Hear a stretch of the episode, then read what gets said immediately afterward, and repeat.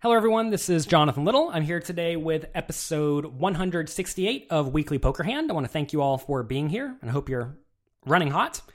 Here we get Ace of Hearts, Queen of Diamonds, deep in a $3,500 buy in World Poker Tour event. We're facing a good, tight, aggressive kid raising from from the low jack seat to 10,000 at 2,500, 5,000 out of his 80,000 stack. We have a player in the cutoff calling who I have no notes on, and then I'm in the big blind with about 150,000. So the cutoff also has that amount.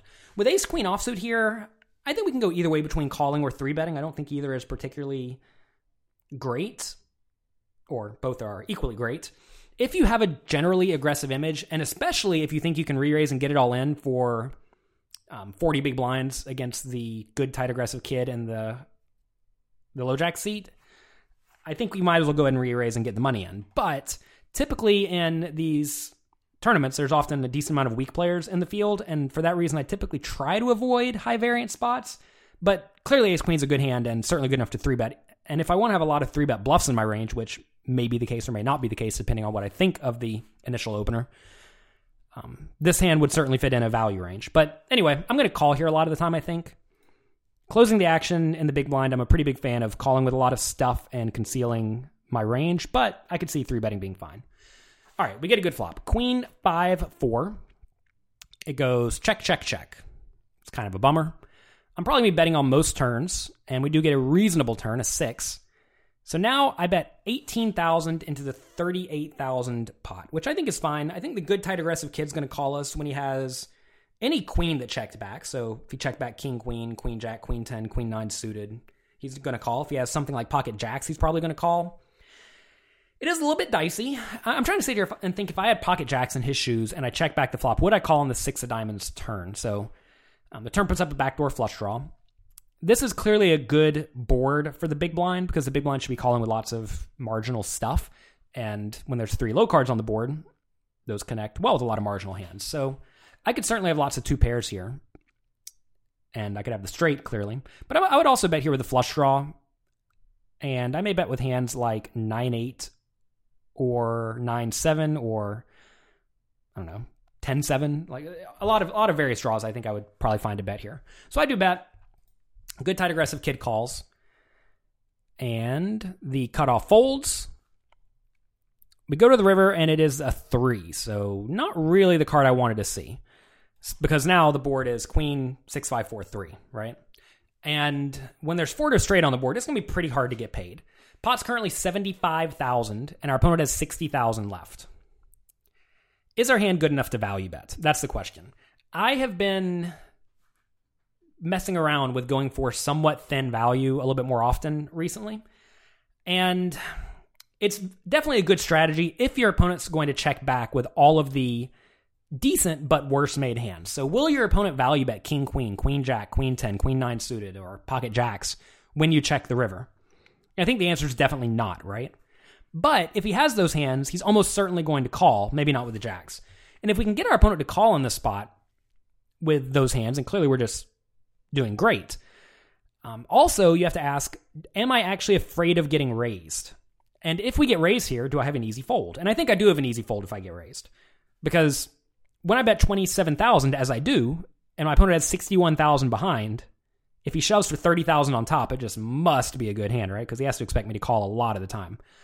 Um, this is also a bet I would certainly make if I had a seven, because you, if you if you shove the river here, your opponent may actually find a fold with hands like king queen for all of his money, but for half of his money, maybe he'll find a hero call.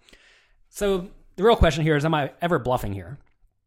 And I don't know. I mean, if we're being honest, I'm probably just shoving with my um, with my bluffs, probably almost all of them. So clearly, I'm incredibly exploitable here because if I do go all in, I am expecting the opponent to fold a lot. And if I'm expecting the opponent to fold a lot, well, then I just want to load up my range with bluffs.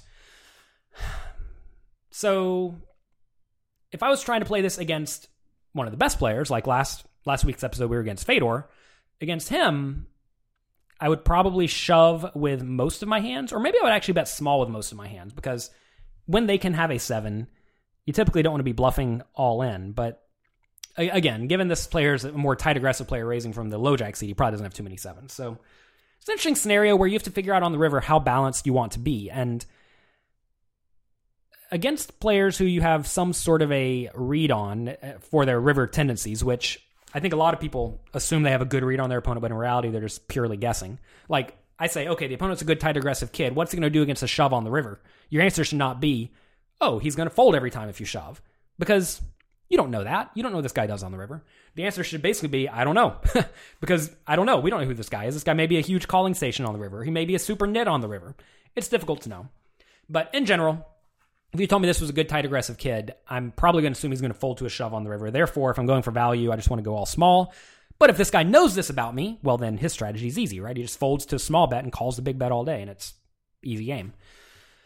So, this is a tricky spot. I don't know what the right play is. But with these mar- medium strength hands, I definitely think you need to be bluffing.